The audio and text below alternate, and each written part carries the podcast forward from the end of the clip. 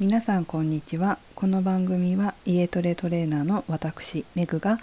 主にダイエットや心と体の健康に関することを本音でお話しする番組です。45回目の今日はコロナ太りすぐ解消できたをお送りします。今日は6月13日。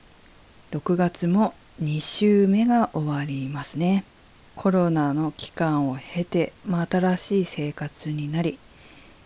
活動量も少しずつ増えていらっしゃるかと思いますがコロナ太りをされた方されなかった方いろいろね皆様分かれていらっしゃるかなと思います。コロナ太りされた方はどうでしょう？もう2週間ぐらい経ちますのでだんだん戻ってきましたでしょうか？それとも戻せずにいますでしょうか？この外出自粛中にトレーニングや運動をし続けて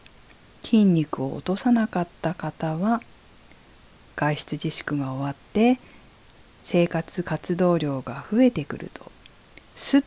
と体重体脂肪が元に戻ってきてると思います。私もですねそうですがまあ私の生徒さんでもそうですけどこの期間中にトレーニングをし続けた方は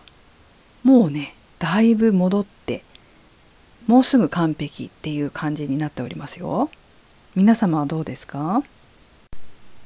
やっぱりね続けててよかったなと思いましたトレーニング。私も思うようにトレーニングはできませんでしたけども自分のできる範囲で、行っておりましたがつけててよかった。落とさなくてよかった筋肉。と思っております。私の生徒さんたちとも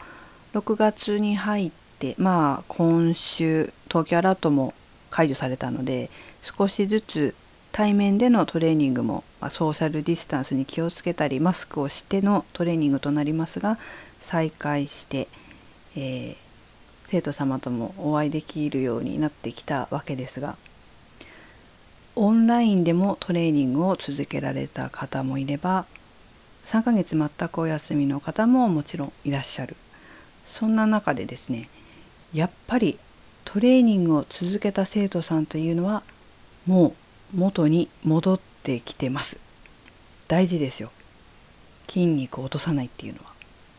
逆に何もしなかったっていう方は見ただけでわかります。3ヶ月何もしないっていうのは大きいですよ。筋肉つけた筋肉戻るのに1週間で元に戻るって言われるわけですからそれ3ヶ月何にもしなかったらしかも年重ねてますしね私たち。20代の方は、まあ、そのままねそんなにもしかしたら影響ないまだねかって思われるかもしれませんが30代超えてきてだんだん筋肉は筋トレしないとつかない年代になってくるとこれ